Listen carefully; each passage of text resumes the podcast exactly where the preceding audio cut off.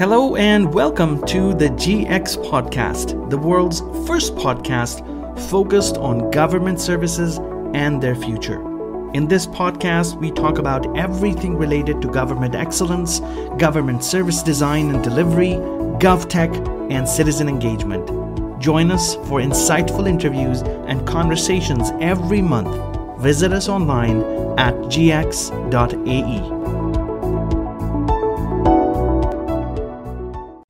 Hi, and welcome to the GX podcast. Today, I have someone very special with me from GX Now, the documentary. I have Pete Peterson, who's uh, the dean at Pepperdine University, and he was in GX Now, the documentary that was just released. Pete, welcome to uh, the podcast. Great to be back with you, Ian. Excellent. Pete, thank you so much for, first of all, uh, jumping on again on this podcast and also being a participant in the documentary. So last month, GX Now, the documentary released, and we've had a tremendous response from world over. There's tons and tons of people watching the film. It's on YouTube, Vimeo, lots of different platforms. Tell me a little bit of your thoughts if you've had a chance to view it a little bit, or how was the experience being part of the film? Well, I have to say it was an honor to be a part of it. You know, when we appeared, my role in it was related to an event up at uh, the University of California, Berkeley, where we had some great GovTech and civic tech leaders talking about the future of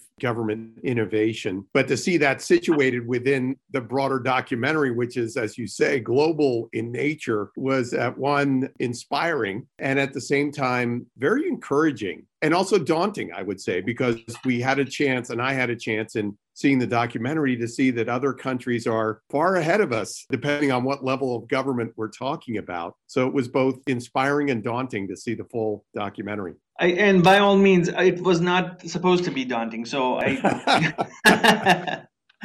but you know what? No, it, that's in a good way, right? I mean, yeah. I think what's happening in this field is we're seeing so much innovation and things are moving so quickly that it's good to be pushed frankly, to understand and learn in new ways how technology is being used by government. And at the same time, I think it's fair to say that sometimes Americans think that we're the leaders in all these different areas, and we're not. And so, uh, it, again, it's I think it's good to be inspired in that way.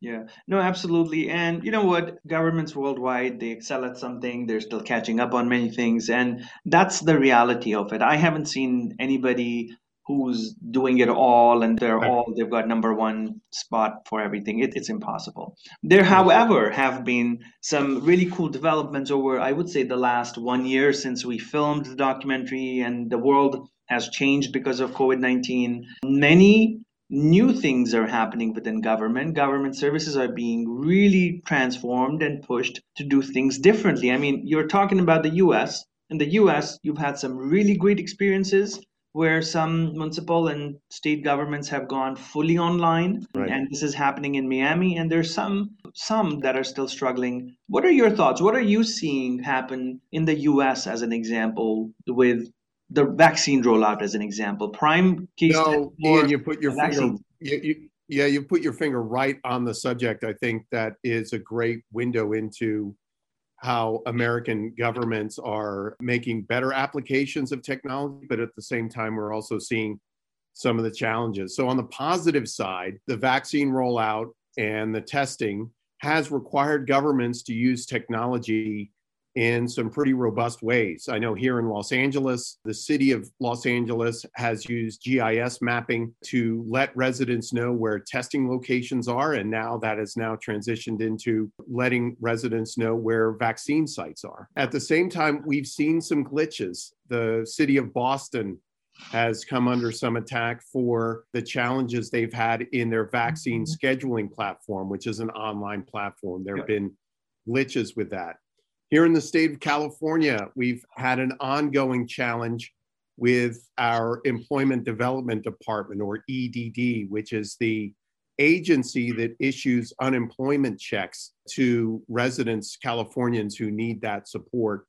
And it's been uncovered in the last six months that that system has had numerous failures with people who should be getting the checks not receiving them, and frankly, people who shouldn't be getting the checks yeah. receiving them.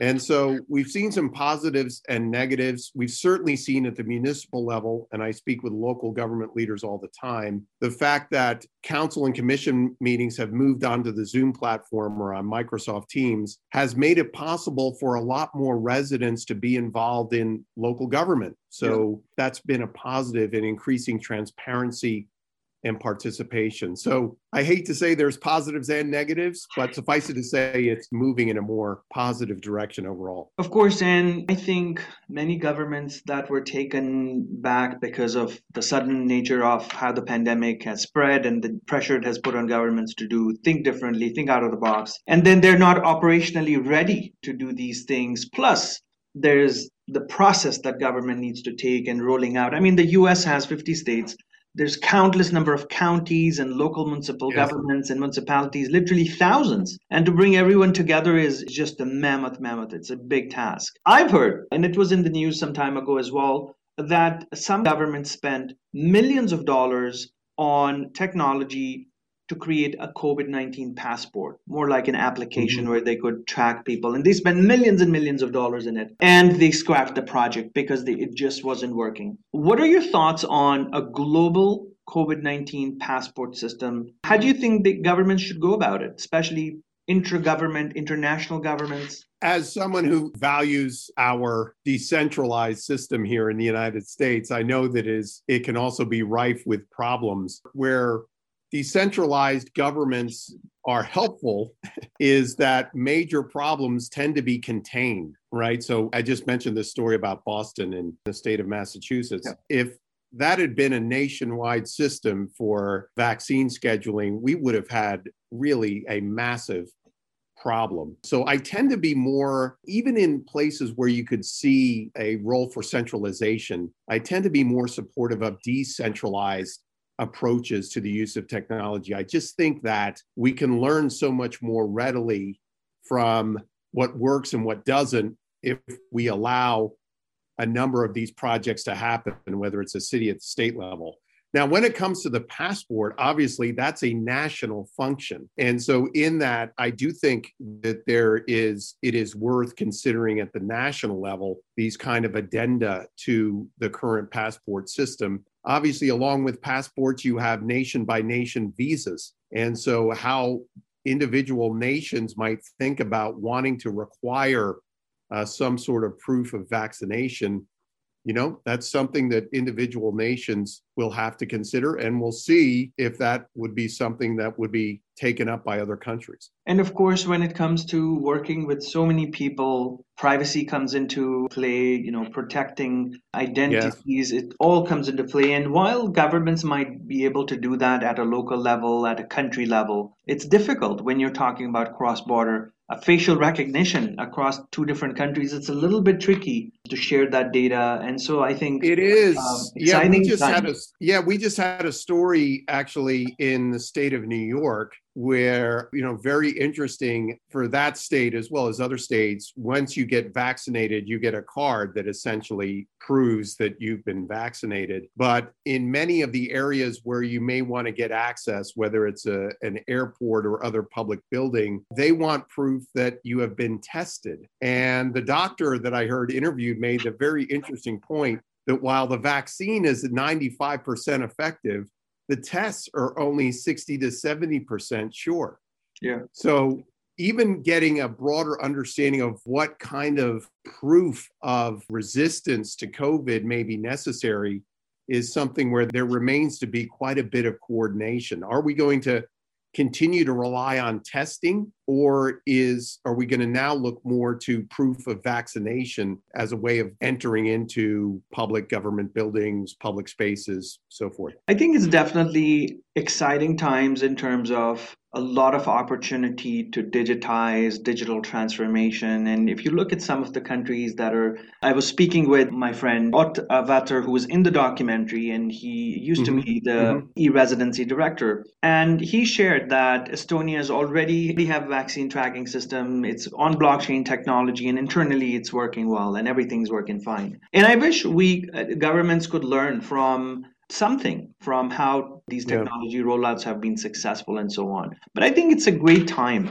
to change this experience that citizens have. And I know everybody's drinking from the hose right now, but I am positive on the overall outcome in the next I don't know, a couple of years maybe when things settle down. Oh, I do too. I agree. I think, you know, the questions now are when we return to some sense of of normalcy, what will we have learned? I know here in at a university there are things that even when we go back to having students on campus we're going to continue to offer a certain number of classes online we've learned that in certain under certain conditions usually smaller class size is a major one, that you can have a very effective learning experience on via video, via synchronous video.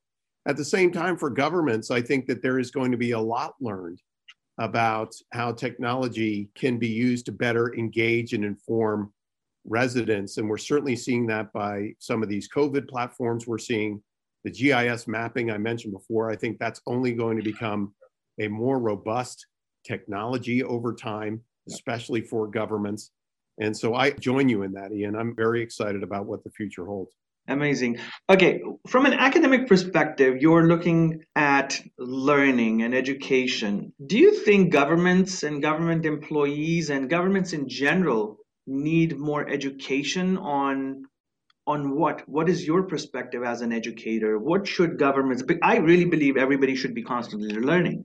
What about yeah. governments? What should they be learning going forward? Well, es- especially in this space, Ian, you know, this is a graduate, I'm the dean of the graduate policy school here. And so almost all of our students are going into government in one way, shape, or form, whether it's local government, the state government, foreign service. And we have really increased here just over the last couple of years, both in our curriculum for the graduate degree, but also through professional certificates, our offerings around digital government. We're just in the midst now of a new professional certificate titled Leading Smart Communities. And in that cohort, and we limit it because it's an online cohort, we want to make sure there's interactivity of about 20 students. We have students from Nigeria to the Philippines, working in various governments around the world in this class. And so I really do believe that for graduate policy schools in particular, because we tend to be that tip of the spear, if you will, that we're going to see increasing coursework both in degrees, but also through certificates in smart communities, smart cities, and GovTech more broadly. Absolutely. Incredible. Pete, thank you so much for your time. I really appreciate you joining us in GX Now, the documentary, as well as for this short, quick catch up podcast. And we really, really appreciate it. The documentary is available online. Again, visit gxnow.com and please spread the word. Pete, thank you so much. Thanks so much, Ian. All right. You're very welcome. Thank you.